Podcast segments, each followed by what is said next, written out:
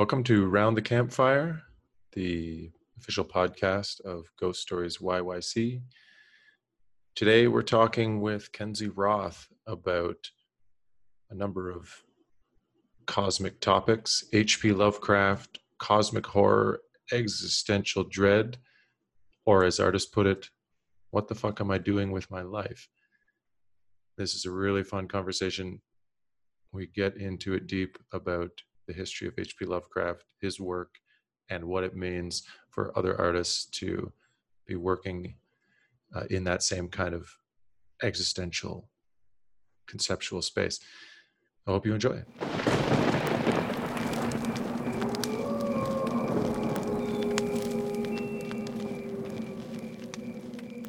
All right, here we are again after kind of a bit of a break, it seems. It's been a few weeks since we've recorded. Um, this is around the campfire. This is episode nine, which is pretty crazy. And uh, yeah, it's the show where we talk to artists that are part of the Ghost Stories YYC show and kind of just talk about them and then talk about stories the, about living a creative life. Uh, so today we've got Kenzie Roth on the show, which is exciting. She's yeah, a, thanks for having me. yeah. Uh, so Kenzie, tell us a little bit about yourself. Um, so I'm a Calgary-based glass artist. Um, I'm actually I'm the baby of YYC Ghost Stories. I'm still in school, completing my uh, fourth year. Um, hopefully, with with COVID and everything going on, we'll be completing it soon. Um, I'm doing my Bachelor of Fine Arts in Glass with a minor in uh, Jewelry and Metals. Um, so I'm always between two shops at any point, trying to combine the two practices as much as I can. I'm passionate about both of them, um, so it's it's kind of fun. Um, I use both of the media. I like to create like kind of like an atmosphere of feeling in my work where intrigue and repulsion kind of contest for dominance. Um, my work kind of explores a void, both physical and psychological, where we're faced with um, unknowns that exist in the spaces where we cannot, whether microscopic, historic, or in areas of our planet that are uninhabitable by humans. Um, so, in other words, I like to make creepy little creatures. essentially is what I do. Um, in my glasswork, I do mostly sculpted glass, so lots of work like in a hot shop, physically sculpting the molten glass. Um, although I know recently that's that's not really something that you can do too too much because the nature of how a hot shop runs, everyone's very close quarters, so not very social distance friendly. So I'm trying to move more to the kiln work. It's it's a transition, but um, thankfully with with with jewelry i can kind of do it all across the board as long as i got my my saw and my torch we're we're set and ready to go. So it's it it's technically like the first week back to school. Have you been at ACAD uh, uh, in the in the first week back or is it is, are you still is it like kind of online or what what's going on with the university scene right now? Yeah well i i start on Tuesday officially, and um, everything for the fall is going to be online. So they are offering some studio courses um, through an online portal, just using like whatever you can have in a home studio. they have like little guideline sheets set up for each class, just outlining what kind of a space you need to develop to have a safe and functioning studio for the class. We're hoping it'll be back in person for the winter. We're not sure, um, but right now it's just as many as many courses as we can online. We're doing online. So that's yeah.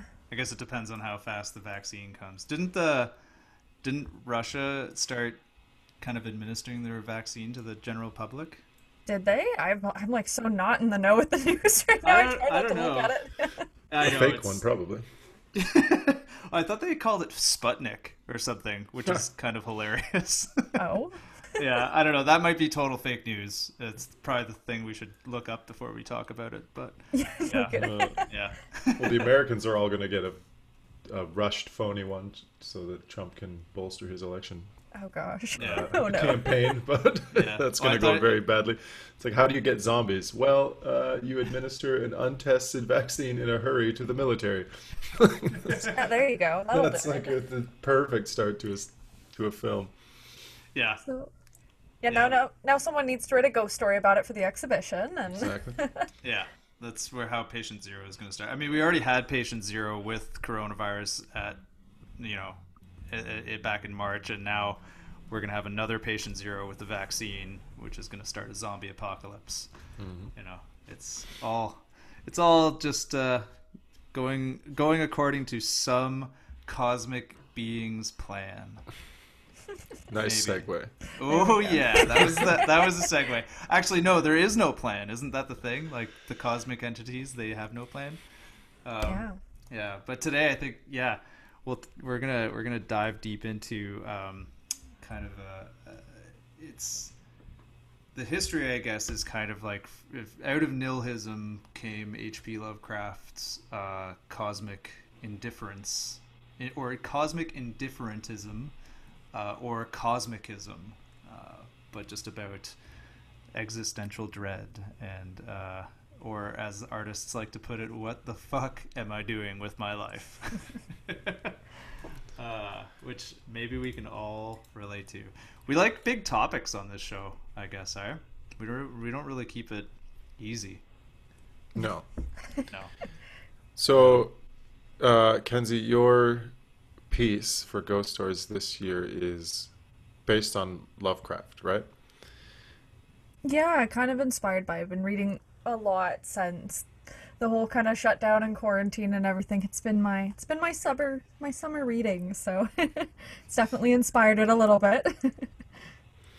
and do you think did you did you start reading Lovecraft prior to coronavirus, or was it or did the did the existential dread of coronavirus sort of inspire you to start reading H.P. Lovecraft?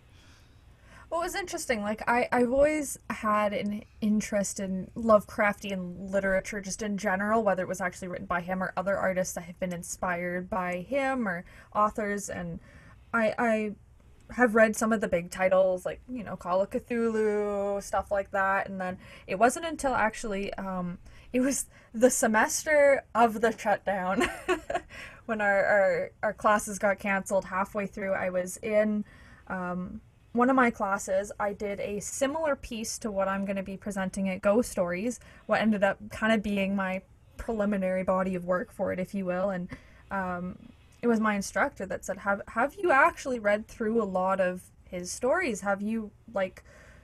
Looked into it and he he recommended me a couple different authors and some some different essays to read into it everything. And then um, of course I didn't get to finish that class unfortunately but he's like well you know if you can't finish the class and we can't keep discussing this I want you to go out and buy an anthology and just start reading through them. I think you would take a lot from it. And that's that's kind of how I got started going with reading it. So a lot of the stories I'm I'm reading for the first time.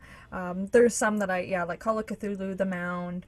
Um, read read those ones before, but I hadn't read uh, Mountains of Madness and stuff like that. And that's mm-hmm. that's that's a new one for me this this quarantine. That's just kind of shaking me a little bit. So good.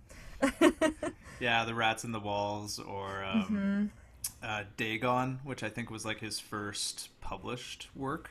Um, but uh, yeah, he's a, a intensely prolific writer, and so I guess if if any of the listeners don't know who H.P. Lovecraft is, a well, I mean you're living under a rock, but he's probably one of the most influential uh, writers on modern horror. Uh, I mean Guillermo del Toro. Uh, uh, Neil Gaiman, uh, Stephen King. I mean, there isn't really a horror writer today that hasn't been influenced by Lovecraft's work uh, or Lovecraft's sort of like uh, mythos. Um, but uh, Kenzie, have, do you have the Necronomicon, like his big anthology of work?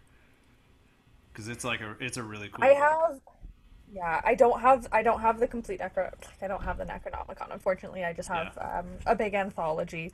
Yeah. That's the next one on the Amazon shopping list. Amazing. Um, yeah, so his like main, I guess his main sort of um, uh, idea is that you know we are basically like ants to the cosmic beings of the universe. We don't really mean anything uh, nothing we do has any meaning or uh, uh, it, it, has very little significance, actually complete insignificance to uh, to the cosmos at large. Um, so it's really it's really akin to nihilism as a belief. You know, the idea that um, nothing we do really matters, right? That that we have no intrinsic our life our lives have no intrinsic meaning or value, um, especially with respect to the universe.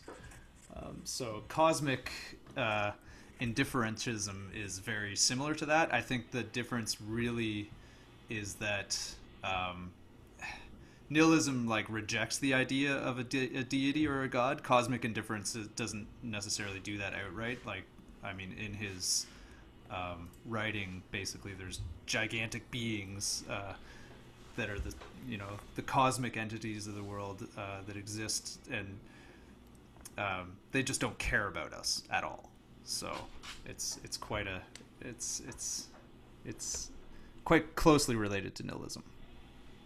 Yeah, if you want like to read a piece of his literature that you know you still you still can get a sense of how he writes and everything and his tone but isn't uh, a really big long short story. I would definitely recommend it. Was one that i actually just read um, about a month or so back in discovery it's called from beyond. It's literally only a few pages long and in those few pages it he talks so perfectly about it fits in so perfectly with all of his other writing in terms of more like a, a conceptual standpoint. Definitely recommend reading that one. Hmm, cool yeah and there's actually if, if anybody's interested in really like diving into his life and it, it's a really actually interesting documentary about him uh, on youtube called let me find it um, H.P. Lovecraft Fear of the Unknown. So if you just YouTube like uh, search that in YouTube, it's a really really like bad early 2000s documentary. Uh, but it has a lot, a lot of prominent writers uh, just talking about his life because he he wrote like over a hundred thousand letters. Uh, so it, like there's a hugely a vast document of the man's life, so you can get a really good picture of like what his upbringing was like, uh, what his belief systems were, what his you know loves, fears, goals, everything like that. It's uh, it's pretty amazing. And he also he died impoverished and destitute, uh, and was never popular during his life, which is kind of interesting considering his beliefs that we're all insignificant and our lives don't have any meaning. Until after you're dead, and then you're Until famous. after you're dead, yeah. that's always how it works isn't it Yeah. so I'm the Lovecraft, um, uh, uneducated Lovecraft person in this room. I think uh, you guys have both read lots, and I've read almost none or zero. Um, a lot of related things that I love, but uh, I'm not. I'm not really up up to speed. So I'll play the uh, the noob who needs to uh, be educated by you guys. But um, so it, it seems to me that it's really interesting because it seems to me that he had there's a bit of a um, contrast in his the way he builds his um, his lore that like there's a co- the insignificance of humans contrasted with this like cosmic but they're kind of deities right they're not they're not aliens really they're they're they're are, correct me if i'm wrong but they're they're presented as gods in a way right? Which kind of props up the the classic um, religious myths that humans have traditionally come up with, um, in contrast to the sort of modern um, uh, sort of theoretical physics views of the same kind of insignificance based on other technologically advanced civilizations potentially right um, but those would be like real aliens not not sort of godlike figures. But is is that true that his that the that the cosmic beings are kind of gods in his lore? Yes and no. Um, he definitely, I mean, his writing definitely takes a more science fictiony stance on things. Um, but it's it's that they they don't adhere to any sort of um, geometric or mathematical understanding that we possess which is that's a big part of the like the terror and the the psychological horror of his work.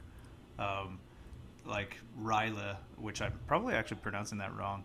Like it's a it's a city where Cthulhu lives that doesn't adhere to any geo geo sort of um, uh, ge- geographical or geometric rules that we know of, and so it's it's maddening to be there because we just can't fathom or understand it.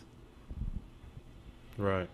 Um, yeah, I, th- I think it also depends how how you want to define God because I think there, especially in writing, it can be used as like, you know, referring to a deity or a series of deities or something that's that's godlike, right? And I know a lot in a lot of his writing, he refers to them as ancient beings. Um, I know I, more than like aliens or gods themselves, like things that have been here long before us and will be here long after we're gone we mean nothing in their their lifespan and they because of that they have a vaster knowledge a vaster civilization or so be it whatever whatever you have like whatever it be. Um, and in that sense i guess in comparison to us they are godlike beings but i don't know if they're like gods in the sense that they created us or like we we have no significance to them right? So yeah i guess it just depends how you want to define god Right. Yeah, and I think it's the way our our interactions with them, I guess, in these stories is somewhat uh, uh, related to how we interact with gods. Like the the you know, there's cultists that worship them, um, and everything like that. But at the end of the day, these beings, the cosmic entities, don't care about the cultists. They don't care about anything. Um, it's actually a, it's it's a modernized thing of the of the H.P. Lovecraft mythos is that these gods are evil. Like so, in a lot of um, a lot of like modern retellings or or like uh, new stories, uh, they're made out to be evil, like they want to destroy the human race or anything like that. But the original mythos and the, the terrifying part about it was that they actually didn't care about us at all. So that's what the indifference part comes from it. Um, so they weren't evil, but they also weren't good. They just didn't care. Mm-hmm.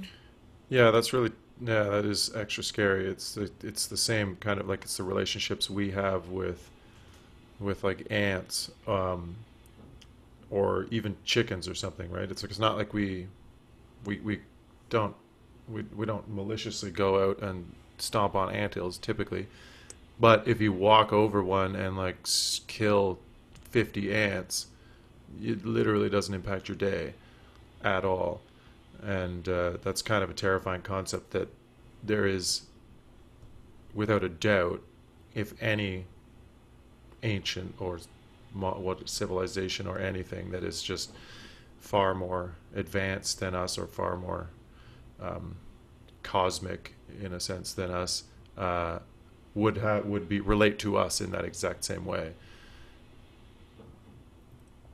Yeah, spooky. It is. It is spooky. And Kenzie, so uh, like in our in our note thing here, um, you mentioned it like, and also in your own um, uh, kind of bio, like you mentioned the world without us, um, which is a big theme in his writing and in like the philosophy surrounding his writing. Um, so it's like eh, our ability to conceive of the world without us, like this world that that exists whether we are here or not um, is very hard for us to uh, comprehend, right? And that's actually like um, it's supposed to be the, the, the one of the larger themes in his work is is just the idea that that this world this this cosmic being exists without us or not, and it doesn't. We just don't matter. Um, so it's uh, yeah, that's a big one in his work. Yeah, and I think it's. I'm learning it's becoming more and more prevalent, especially now, and maybe that's part of the reason why his writing is getting so popular. I've been reading a couple other like. I'm I'm a nerd. I like my psychology essays and my articles, and I'm reading more about. Um, there's this whole idea of like cancel culture, which led me on this like little rabbit hole into like social narcissism and everything and how, how we're so funnel visioned as a society to just be thinking so much about the self and so much about the here and the now and in that sense i feel like then you know having a sudden moment where you're zooming back um, and looking at everything and how you know short your lifespan is and insignificant it is in, in you know the overall running of the world and the time span of its existence and everything, especially when you are born and raised and taught in society to be thinking solely about your everyday, your life, how you're gonna do this, how you're gonna make money, and then all of a sudden it's like, yeah, none of that matters. I think it's like scarier more now than ever before, right? Which might be why his literature is just getting more and more shocking as more and more readers are reading it. Well, yeah, because I mean, the big thing is about the void, right? Like the void Mhm. being, you know, the world without us. Um, and I think uh, maybe it, as society at, at large right now is just like looking at the void, and we've had a, I mean, the pandemic is terrible and awful, but it's definitely not going to wipe out the human race. But we've had a glimpse of that a little bit, where it's you know we are looking at a precipice of of existence without us, a bit. Um, and his work is a lot about that. Um, but kind of just to relate it to art and just what you're saying, saying there, Kenzie, about how, uh, I mean, artists, we always want to feel like we're doing something important, like we want to, do, like we're doing, we're trying, we're all trying to do something that has meaning. Um, and it's and our, our our love of H.P. Lovecraft kind of tells us that our art doesn't have meaning, and it never will. Um, or that you know anything we do isn't really important at all, which is a sad and scary thought. Yeah, I, I don't want to bring another author into this, but I'm going to bring another author into this. That's I'm fine. reading. I'm reading this book, uh, another one that was recommended to me by my instructor, and I've oh, I've read it over like seven times. Such a good read. It's very short. It's called The Spectacle of the Void. It's by David Peak, um, and in it he goes into just fully in depth everything about um, kind of understanding the void and cosmic horror and like lines up so perfectly with Lovecraft, but explains it from um, a different standpoint, right? And takes into consideration other horror movies and authors and what they've done.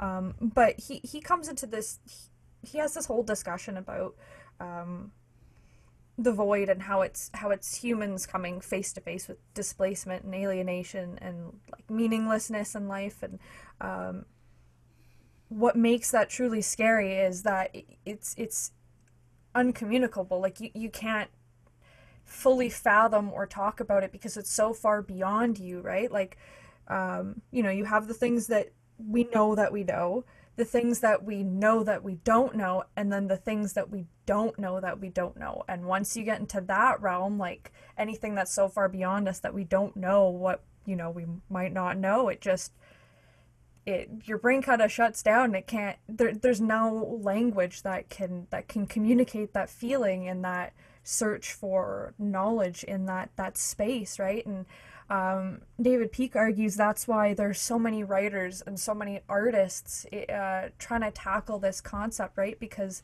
they're trying to fill in the spaces where where our language fails and our words cannot you can do so much more with with art and music and creative literature in terms of um, kind of universal expression, right? Than just words alone, and uh, using that art as a f- way to try to process and comprehend the spaces that we cannot have access to and we literally don't know anything about um, is is why people are creating, right? Yeah.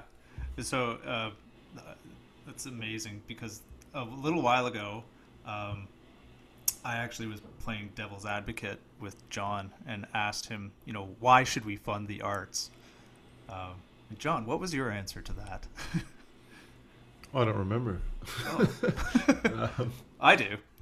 go ahead. Uh, well, because you said, you know, art is like a language, you know, and I think that is where we can take a lot of value and feel like our jobs are important and have meaning is because we are trying to dissect these things. We are trying to, like, art is a language that is trying to make the unintelligible intelligible. And it's super important for that. Yeah, exactly. I, I couldn't agree more. I, I think it's so interesting, even just studying different languages and words that you have for the same concepts, right? And certain languages will have more way to more ways to say one thing than another, but like everything falls short of visual, right? Like a an image speaks a thousand words, and um, especially when it comes to our brain comprehending things, right? Just every time words will run short. It's like it's like when you're sitting there trying to describe something, you're like, I can't figure out the word, but it's on the tip of my tongue, and you're like, I just want to show you, and yeah, it's yeah, I couldn't agree more. Yeah. Well, it's a John, you- way. Sorry, go ahead, buddy. It's a way to um, try, yeah, like like you say, try to communicate the uh, the sort of deeply inconceivable things. Like Lovecraft, his he was alive like straight through World War One and into World War Two, right? I'm just looking at his timeline here, and he's like he died in 37. Um, so sort of right in the heart in the heat of the onset of World War II, and uh, obviously, like, was I'm sure doing all of his writing right through the years of the First World War. Um, and I think a lot of a lot of artists at that time were were trying to desperately make sense of what was going on and and how sort of inconceivably existentially terrible this uh, the war was uh, and I mean, obviously, li- lines up perfectly with how nihilistic his writing is. But um, it does. It kind of kind of becomes a language to uh, to try to try to describe the indescribable, which I think the war war was for a lot of people. Mm-hmm. So I don't, and that relates to. I mean, of course, that relates exactly to now. I mean, what what I think a lot of artists are going to try to try to make sense of this pandemic. Um, there's nothing like this that's ever been quite this bad, and it's, I mean, frankly, not that bad compared to what it could be easily, as we all know. But it's um, it's pretty unprecedented, and uh, glo- and it's a global experience that that we rarely get. And I think we're uh, it's terrible, but we're also privileged to kind of experience this um, history in the making as as artists to try to find the find the language to to make sense of it for the rest of the world if we can. Mm-hmm. Sense making is uh, definitely like, I think, central to how we can fight against that feeling of the void, maybe. Um, but I guess that the void is just complete nonsense. Um, and we're still trying to make sense of nonsense. Yeah, but I mean, exactly. I mean, the what we're faced with now is just this this taste of how quickly the veneer of our whole civilization can just be stripped away Mhm. by like a microscopic thing, right? Mhm. That just takes us all by storm. Um, and these, you know, a guy like Lovecraft was watching millions of m- men just die horrifically in war and uh, try to make sense of that. Mhm. And they're both equally terrifying voids to sort of look into and try to make sense of. Do you think um, sort of the horror genre is uniquely suited to trying to describe those things? Kenzie, what do you think? Yeah, that's Because I mean, romance, romance Yeah. novels, or romantic art, or uh, well, I guess romantic art is a bit of a different uh, genre than uh, um, uh, romantic novels, but uh, uh, you know, aren't exactly as like well suited to trying to break down those veneers and try to understand them or make sense of them or or um, give them a language that we can sort of try to dissect and understand. Horror seems to be pretty unique for that. Yeah, definitely. I. It's interesting just because I have taken. Going back to this one course that I um was taking. It was a course literally about horror and creating in horror and just talking with some of my um classmates and everything. We're talking about why why we wanted to take this class right? Why why a horror class? And there was there was you know lots of different answers and it kind of came down to to two two kind of big reoccurring themes. And one was i'm trying to understand, overcome, or help people with something, some sort of difficult subject. So whether it was they wanted to take this course because they were interested in art therapy or processing trauma or what have you. And then there were the other side of things where people just really liked the aesthetic and how it made them feel and how curious it was. And I don't know, I think horror does such, like both of those avenues, it goes down them so, so perfectly, right? I think when you're creating in in a horror genre, um, the way I like to break it down is there's there's in my mind three main types of horror. There's there's body horror, there's world horror, and then there's cosmic horror. And so like the body horror would be things that like you know for example with everything going on right now and the coronavirus it'd be like i'm afraid that if i get the coronavirus something's going to happen to my body like it's within me it's affecting me directly right and then world horror would be something like um, war or you know maybe right now again with the coronavirus economic um, instability or um, you know the riots in the states and everything that could be considered world horror. And then the cosmic horror is the space that you don't have any knowledge or access to but you know it's you know it's there. So maybe that's um, you know like wondering about how how long the pandemic's going to last thinking about you know um, how small we are in the the scale and how vulnerable we are in the the scale and the life of the earth right? And i think when you're creating art within the genre of horror or writing or film whatever i think i think usually um, it will lie within one of those three kind of topics and try to process one of those three topics to some extent.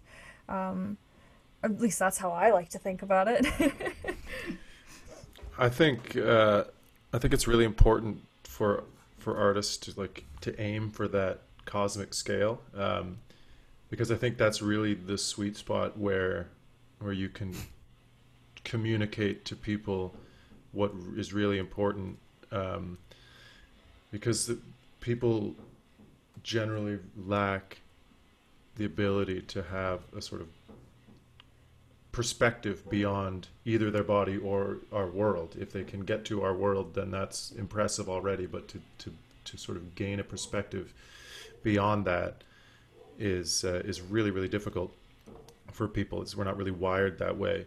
Um, but existential risk and existential dread, I think, is is so important right now more than anything to start trying to gain perspective on because as as scary and, and negative as it is, I think it's the, one of the most important perspective shifts we can start to try to get as a, as a civilization because it's the only way we're going to solve the massive problems that we have facing us going forward and like like things like a like global pandemics that are only inevitably going to manifest in a worse way than than COVID has for us.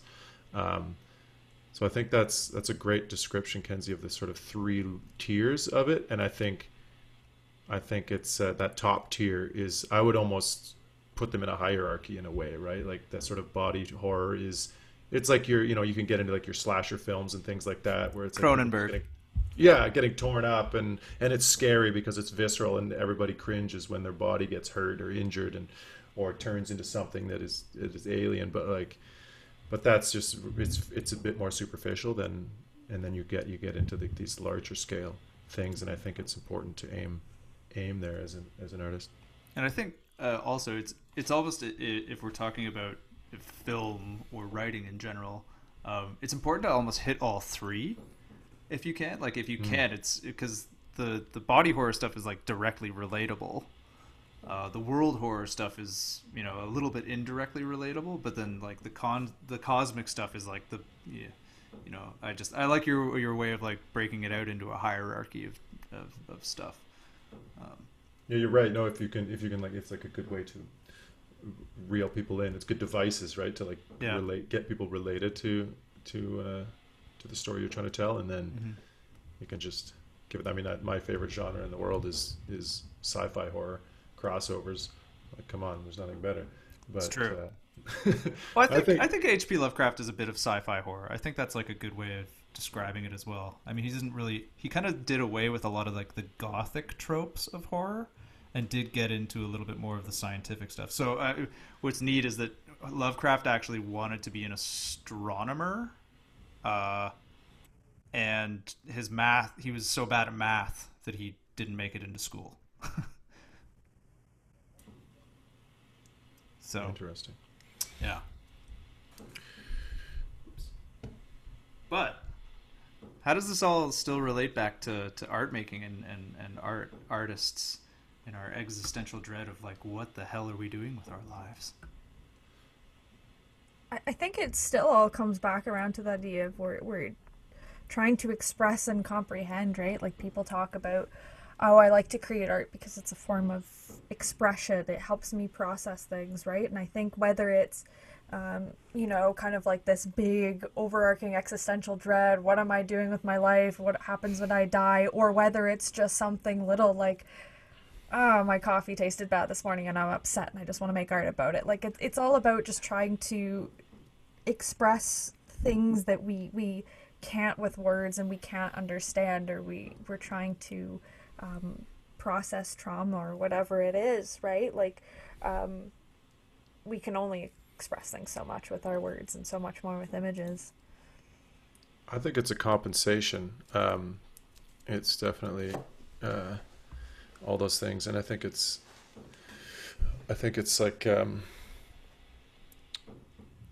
it's where it, artists tend to be maybe more aware of. Uh, I mean, we we probably all think too much about everything, including existential issues, and um, it's a way of kind of compensating for this. It's a quote uh, from Alex Colville, my absolute favorite artist. He says, Art is the primary means by which man compensates for the relentlessness of death and temporality. It's a sort of a way of like making, leaving something behind in a way, but also like just making, putting yourself out of, taking yourself out of yourself and putting it into something that, uh, that in some way has a compensates for uh, for the fact that we know we're we're temporal and we will die eventually. Mm-hmm. Yeah, I think that's maybe even why, um, you know, not even just as an artist, just someone that, um, just any viewer or like a, a horror fan might be drawn to um, the genres just because it, it, provides them some sort of um, understanding or some sort of glimpse into a void where normally like in reality they might not be able to have access to right? They they're just left thinking about it and being able to have so like a visual to tie to it that they can explore and process and um, accept right? Um, just it, it, it's it's comforting in a sense which is kind of interesting because horror is usually it's it's so visceral. It's so much the opposite.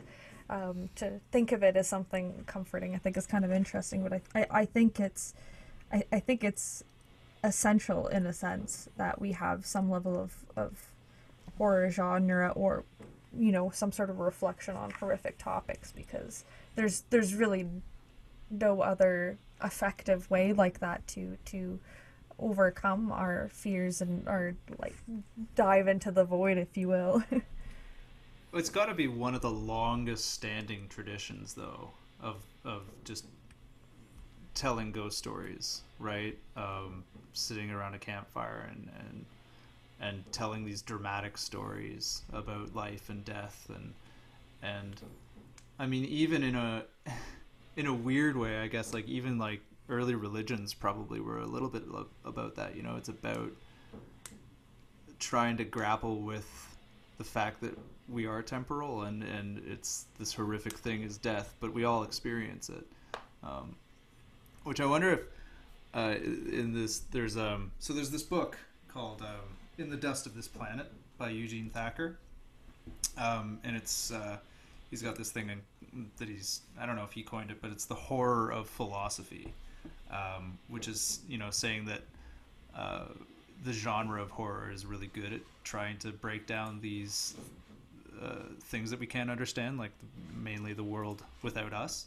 Um, I, will just read the blurb on the back of this book, but I'm I'm making my way through this book, and it's really it's really interesting. But Um, the world is increasingly unthinkable, a world of planetary disasters, emerging pandemics, and the looming threat of extinction. In this book, Eugene Thacker suggests that we look at, to the genre of supernatural horror as offering a way of thinking about the unthinkable world. To confront this idea is to confront the absolute limit of our ability to understand the world in which we live, a central motif of the horror genre. And I think, like, sitting around the campfire for ages ages gone past is like that's there's always been this we're trying to figure it out figure out our meaning and maybe figure out the fact that we don't have meaning or anything like that but ghost stories are so good at doing that giving us a glimpse at stuff that we don't understand or that are beyond our comprehension um, well, that's going on my reading list. oh yeah, it's it's good. He actually, uh, so, uh, anyways, uh, so I brought that up a little bit just because um, Radiolab did a, uh, uh, which is a podcast. Um, Radiolab did an episode about this book, and they I just recently listened to it again, um, and they talk about how there's like this cool factor as well with with nihilism and uh, and um, cosmicism, uh, cosmic indifferentism this cool factor where like yeah i believe all this i just i also just don't care. Like i'm i'm cool with it. I'm cool with the fact that that uh i'm insignificant it, it, it, i just thought that was such a neat thing and do you think that there's like there's a little bit of a i mean artists are trendsetters for sure right um i think maybe there's a cool factor in being okay with the fact that maybe our work doesn't matter. it would be cool if I could feel like that. I, th- I, feel like that's advanced nihilism, you know, like you yeah. Get, you like you go through all the dread and the and the horrible, like feeling really bad about everything, and then you just you come out the other end like, yeah, whatever. it's like transcendent nihilism. Yeah, yeah. Yeah, I feel like every time at least when I'm making and tackling these concepts and everything, yeah, it's definitely easier said than done, that's for sure. um, yeah, I feel like it's either it's either you find a way to accept it, which is so difficult because it's such a, a vast topic, or you just have to not care and stay ignorant to it. Because the only like I, I know with myself, get into like this little rabbit hole digging through all this information sitting here having having my existential crisis my midlife crisis at 20 oh gosh um and and it's not that i i accept like you know existential dread and all this stuff going on it's just that i'm like I, I move on with my day, you know. It, it's still there, but I just choose not to accept it or choose not to think about it. just stay ignorant it's uh, it's interesting that you just brought that up because I feel like you're in a bit of a unique position here. John and I have been out of school for oh, I don't want to say oh, like 15 years now, but shh. Uh, um, but I remember distinctly when I graduated, like hitting an existential wall, right? Where I was like, "What the hell did I just spend four years doing? what am I gonna do?"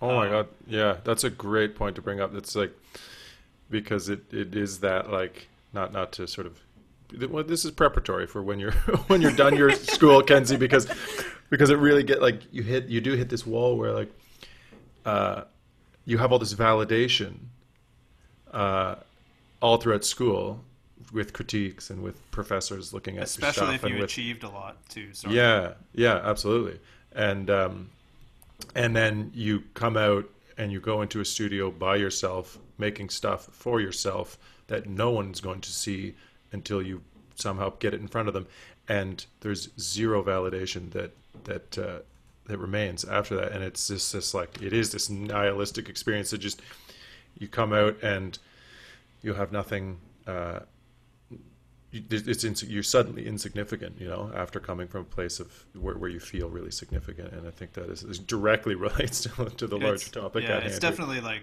entering the void, right? Mm-hmm. Like you just you get out of this nice microcosm of stuff, and then you're like, whoa, I'm I am definitely in the void right now. Um, Not maybe to we freak sh- you out. yeah. no, yeah. I yeah, but I'm just wondering, like, are you are you starting to feel that, or have you already started to feel a little bit like that? Oh man, I feel like I started going through all that when when the pandemic started and Hmm. because my my last semester that I was in um, got cut short. Um, now most of the classes we were done most of the work, so they just ended the class. We they just gave us a final grade and that was that. Um, some of them went online, but just kind of coming to terms with the fact that like, hey, I'm not going back to school in the fall. I'm not in the studios. We're not doing panel critiques um, you know, even even in the winter semester when we do likely go back in person, it's it's going to be a very different environment. It's not going to be the same amount of access and attention and and community, right? Just because we can't we can't have that kind of um, space with with physical distancing and everything in place. And I, I feel like I kind of went through all that that little bit of crisis of now what am I going to do, especially with a medium like glass where you're so reliant on all this very expensive equipment. That's just like, you know, not something you could put in your mom's basement, that's for sure. Um, so, yeah, I, I, I kind of had to figure out where I was going really quickly and where where I wanted to place my time and my money and my effort. Um, starting to get stuff figured out. Still a lot to handle, trying to trying to figure it all out. But it, it definitely helps if you have a little bit of, of uh, community to try to work through everything with and get your back and everything. Which I guess is the one nice thing about going to a, a smaller school or an art school where your classes are not very big, right? You do you do get really really strong connections and you all help each other out through graduating and everything. And if if you're willing to put the time and effort in to make connections and and get out there and just try things try a farmers market try a sale you know usually usually things will or hopefully things will start rolling your way right Yeah, those are good combat techniques to the void for sure.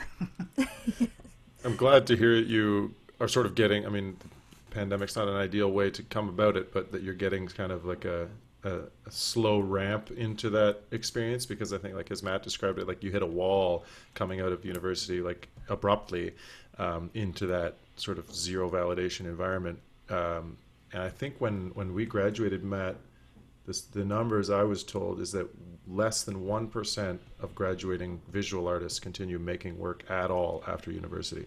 Oh, I believe It's that. just- yeah, it was just like a, it's a terrifying number, and maybe in relation to that number, maybe we shouldn't get people to uh, have a large uh, cosmic perspective because maybe if they do generally get to that void, maybe less than one percent will continue to be productive members of society. We're doing we're doing everybody a favor right now. We're trying to scare off everybody from Mm-hmm. making this decision. Uh,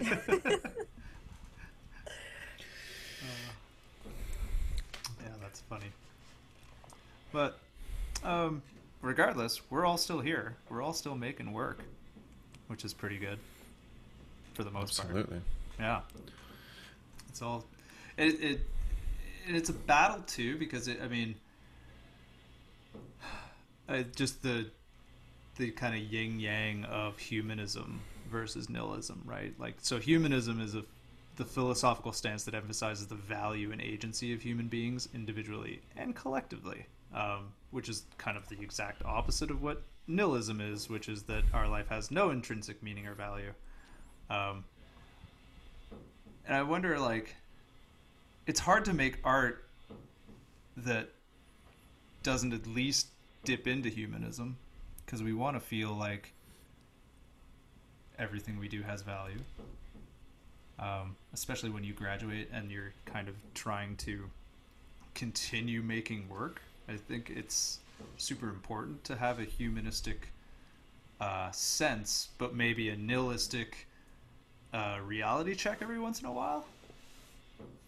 Like, there's got to be a positive to having nihilist uh, or or cosmic indifference alongside your your your goals and your wishes and your values. Yeah, of course. I mean, I feel like, you know, i- if nihilism is like your your reality check, if you, I think that's that's super important. It's it's never gonna. I mean, for very very few people, do you ever just get out of school and then like you know blow up as this this big famous artist. It's often a lot of hard work and humbling experiences and lots of failures, lots of attempts. And it like I know especially with glass artists, whenever you think about like the greats like Chihuly and Grant Garmezy, like they're not necessarily they're not necessarily old people but they're also not young people. Like they've been working in the field for 10s 20s 30s of years right? Uh, it's not something that you can just do all of a sudden. I think that comes with with any practice right? It's there it's exactly what it is. It's practice. And and i feel like if if you're so centered around your work and making something just for the people and making something for popularity it, it's you're you're never gonna get as far as if you have that nihilistic view like yeah this this doesn't have meaning right now. Like it there's no intrinsic meaning or value in what i'm doing but you know it can go somewhere right like this you gotta have the balance yeah it's a really precarious balance it's you have to sort of place value in the making of your own work but yeah you have to kind of mitigate your expectations of how much value that has in the world, really. And because I think that keeps you making it. If you can sort of keep that in check and and remain a little bit nihilistic about about w- the fact that your work has really is unlikely to have major significance in the world. It will have significance to some people and that's fine but it doesn't have to be like the the biggest thing that the whole world goes mad over. You don't have to be an hp lovecraft that influences a hundred years of of other artists right? Well but, that didn't even happen while he was alive. No well exactly. And it right. and yeah and yeah and he, he had no maybe, control maybe, over that. Right exactly. Um, but yeah it's it is it is really precarious balance and i think it's something that drives us all a little mad. Um, we've talked a few times on this podcast about, um, you know, the anxieties and the and the madness that comes from trying to keep yourself working as an artist. And I think this this this sort of balance plays into that definitely a little bit. Um, Kenzie, tell us a little bit more about the themes in your work. I know, like this sort of the cosmic horror thing plays a, plays a role, but um, or the cosmic dread, I guess, if you will. But um, are are there other existential themes that that run through your work? Yeah, so with my work specifically, I like looking at creatures and oddities within like voids within our own planet. So not necessarily in the the cosmic sense of like um, gods and existence and aliens and this whole vast. I like I like to try to keep it um, more local, relatable environments that you encounter on the daily, but are not necessarily aware of them. Um, so specifically, this this past year and a bit, a lot of my work I have been looking at um, electron microscope images and um, just micro colonies and uh, ecosystems of bacteria, bugs, insects, all all sorts of things, and um, you know, you, you see these uh, microscopic images on the internet, and every time someone I show them one, they're like, "Oh, that's disgusting! Oh, I hate that. That's so creepy." And I'm like, "Well, why? Why is it creepy? It's just, it's just an ant. It's just a fly. Like you don't think that's creepy when you see it in your house." And so, just kind of delving into why, why that is, and how that lines up with the void, and um, just kind of discovering that it's, it's, it's a space that's so um, untouchable by by people just until now, right? When we've had the technology, and just because it's so unfamiliar and so unknown and so it brings this new this new fear and it, it almost feels threatening if you will right? Because they're they're so vastly different from from anything that we've known or understood about them before right? Um, and how that how that makes us feel. And and on that same note like um, how similar creatures interact with the human body right like if you're thinking about insects look at lice and everything like that right like how something so small can have such a big impact on our lives and and how you know whole societies or you know, schools or whatever can be can be shaken just because of minute things, right? Which I think is even more prevalent now than ever with with the coronavirus, right? This one little virus, this tiny microscopic thing, is taking down the whole world very slowly. Right. So just just how the little things that we encounter every day are are little cosmic horrors of themselves, right? They might not be as big as Cthulhu, but they're like little baby Cthulhu's. but yeah, I love the inversion of the the grandiose and how your work kind of plays with the the inversion of that. Yeah, you got the big infinities, and then I like to look at the little infinities. yeah, well, they're equally scary. I mean, it's sort of like a resolution issue for people. I think we spend most of our history with a certain resolution on the world where we can see what's in front of us, we can see what's at our scale, and like a, an animal, like a something slightly larger than us is scary. Um, but then we start to, with technology, we start to increase the resolution, both looking up and looking down, right? I mean, we can, we get microscopes and we get telescopes, and we, we start to see the the real scale of things, and it starts to freak us out, frankly. I think because we just we're not wired to sort of see that and and process it um, naturally over so much history. It's a very cool, very cool topic to tackle in the work. Yeah, well, it's interesting because, like I was saying with that the, the Cthulhu reading that I recommended earlier, um, the story from Beyond, he has a specific line in it, and it says, uh, "We see things only as uh, we are constructed to see them, and can uh, gain no idea of their absolute nature." And I think that with our curiosity and we, we have such a science focused society right we're always trying to look and discover um, new things and understand as much as we can right? But i think it comes to a point that you need to understand and accept the fact that we were not made to know everything and we cannot know everything. And the more that we try to look and know and understand it's just going to uncover like we're just delving further into the void and and it's it's vast and you know as, as well hp lovecraft said it's it, they're black seas of infinity right like they, they go on forever they're forever rolling filled with whatever horrors and the more we try to discover in there the more we're going to find it our curiosity is never i think going to fix any of our fear but just create new fears right well like with the, with the line from dark um, what we know is a drop, what we don't is an ocean. mm, I like mm-hmm. that. Yeah, that show is so damn good. Holy moly! Everybody should go watch it. Yeah. Um, well, I just I while you were talking about your your um, kind of the microscopic and stuff, it's interesting that like a lot of Lovecraftian horror has to do with tentacles and kind of squiddy sort of weird creatures. Um, but your work which plays with the microscopic, um, I urge everybody to look up nematodes. So N E M A T O D E S, um, which are roundworms. And so they're microscopic organisms, but if they wanted to, they could wipe us out like instantaneously.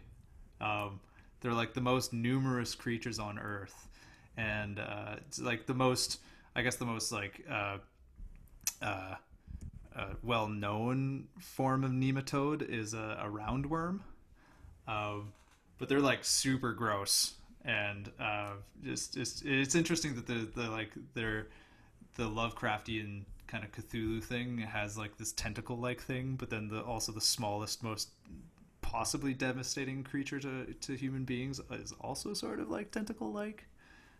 Oh yeah, so many of the images are so the best word that I can I can describe is just eldritch, right? Like they're they are the parallels just in imagery is so interesting, especially because um, the invention of the electron microscope, especially um, in in the resolution that we have today, was not something that was fully fully developed. at his time and that he would have access to all of these images. So just him coming up with these concepts of what would be this big horrible cosmic being and then you look under a microscope and it's like, "Oh, there it is." it's kind of it's kind of ironic. It exists already here. Yeah. Cthulhu's here and he's living in your backyard. Oh, possibly living in your in some bacteria in your bed. Oh gosh, yep. so gross. Uh, well. On That's- that note, I am uh, washing all of my sheets tonight. Yeah, that's great. that's really funny. Uh, that's funny. Well, um, that was awesome. That was a really interesting talk. I don't know what we got into, if, if any of it makes sense, but it, none of it matters. That's for sure. Right. Right? No, nothing matters. None of it. Yeah. Yeah. You should take solace in the fact that we are all equally as insignificant as each other. Just as we are all potentially as equally as important as each other.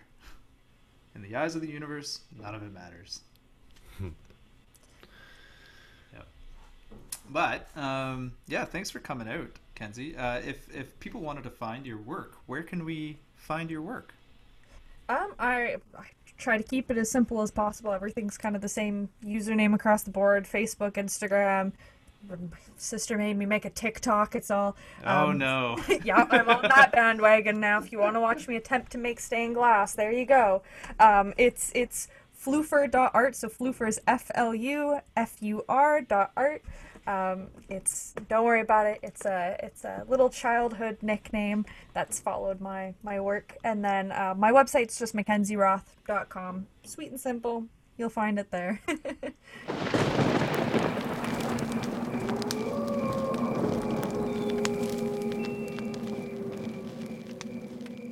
Well, that about wraps that up.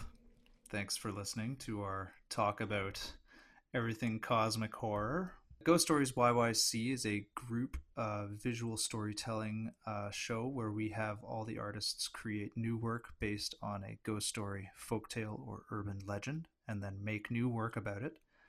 Uh, this year's show will be opening on October 23rd at the Roberta Osberg Gallery. Follow us on Instagram for up to date information at ghost underscore stories underscore YYC.